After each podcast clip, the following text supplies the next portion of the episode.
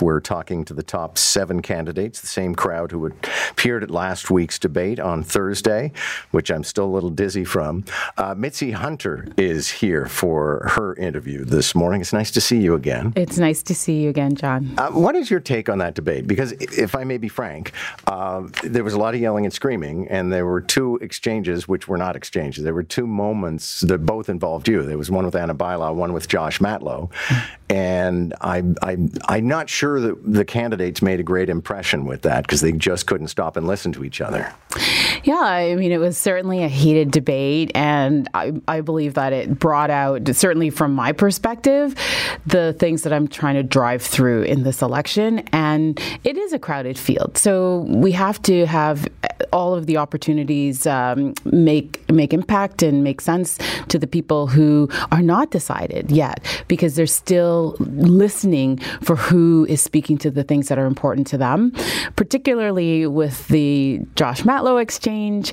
I wanted to be really super clear as someone who lives in the community that he's talking about that you know the the delay and and the blocking really. This was the Gardiner. Uh, uh, well, this was this was the Scarborough subway, right? And the blocking of that um, on an ongoing basis at council really delayed the investment, and it affected the people in the community in Scarborough. I wanted to be really clear about that.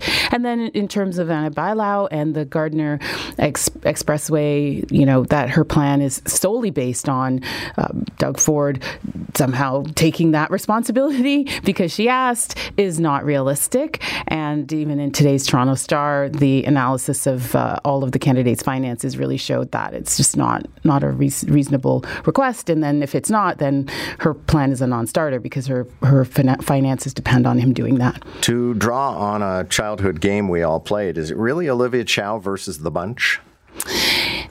It's it's definitely um, the concern and the risk out there because uh, you know she hasn't come forth, she hasn't been forthright or or transparent in her numbers at all. Just you know, saying that she's going to take us back to some sort of uh, budget of the past, and and we're not in 1990s. We are in 2023. We have serious concerns right now. We have multiple crises in in Toronto: homelessness, affordable housing. You know, I was out this weekend, and and a group of people said to me, "Food is a crisis. Food security. People being able to put food on their table." So her approach is just not practical. And, right. And I'm speaking more though in terms of the architecture of the campaign because I was telling the story to listeners a little earlier in the show. I was at a party of very political people this weekend, and every one of them was like, "Well, I'm voting for Mitzie Hunter because I want to stop Olivia Chow. I'm voting for Ana Bailão. I'm voting for Mark Saunders." Well, if that happens, then Olivia Chow is going to win. Is there any way to shake up the architecture of this campaign? I do. I, I believe that people need to come out and vote. And I was encouraged by the early voting that it's up since the last election. Right. And that tells me that people recognize that they have to get to the polls. Right, right. But if they spread those votes out amongst the rivals to Chow, and I'm not saying that that is necessarily the all overarching objective for everyone, but I mean, she's going to win. All you guys are going to uh, place. Well, she fizzled in 2024, was it? 20, 2014, sorry. Yeah. She, she, fizzled then. Uh, didn't really get to the election day the way that the lead had given her. And I think that she's coming with so little for the voters to to hold on to. And when they really take a look, I, I, believe they want new ideas and they want someone with the energy and the experience and the plan to get it done. And I don't believe that that's Olivia Chow. It's kind of a tough question to ask, but uh, you've read the article, Christine Rushowy writing a profile of you and saying Mitzie Hunter has this incredible resume, this incredible amount of experience as a consensus builder and somebody who gets stuff done. Where's the traction? Yeah, and you know, I, I appreciated the headline that I'm a doer because I am a doer, and people who have known me in politics and in business and in the work that I've done in community, they know that. I need to have the people of Toronto see that there's a clear choice in this election. There's a, a clear alternative. We don't have to settle. We don't have to go back in in terms of you know the past, we can move forward. We can also we right. can elect someone for today and okay. for the future, but and Christine's that's me. Point in that column was that you. I mean, you're doing all right, but there the traction is missing. There's not a necessary matchup between the resume and the, the, the performance in the polls.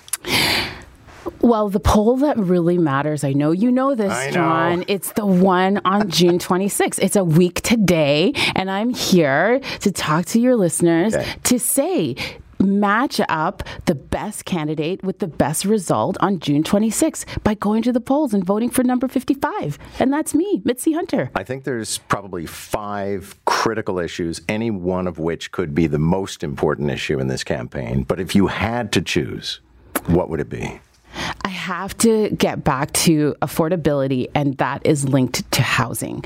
Everything that we have talked about links right back to that. And I have the most concrete and new approach, not the same old, same old. I go right across the city, I see lots of condos in the sky. That's helping developers that's the Ana Bailão plan and the, the Josh Matlow plan and the, you know, definitely the Saunders plan. We, we still aren't clear on what the Olivia Chow plan is or how she's going to pay for it.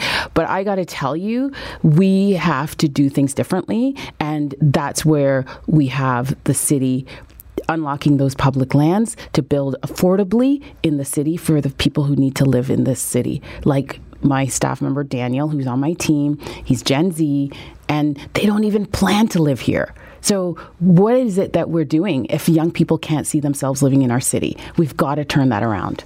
Josh Matlow declared the day he opened his campaign he was going to raise taxes. He gave a figure. Olivia Chow has said she's going to raise taxes. Everyone keeps dogging her. She won't give a figure. You have given a figure? I have. And? I've been very transparent with my plan. It's on my website, and it's the three and six plan. So, it's a 6% across the board, which is similar to what council has now at 5.5 and it also gives 50% um, rebate to those $80,000 household income and less, as well as seniors. That's really important. Under my plan, seniors who have an income of 80,000 or below household income will not experience an increase in their taxes. They can either defer them or they're exempted it altogether. And is that 6% uh, your first fiscal year or is it an ongoing effect? It, it's uh, I have I've actually costed out a 3-year plan. Yeah. It's pretty solid the Toronto Star today, the analysis is that I have the most intelligent and plausible plan because it is. All of the other plans um, are not holding up,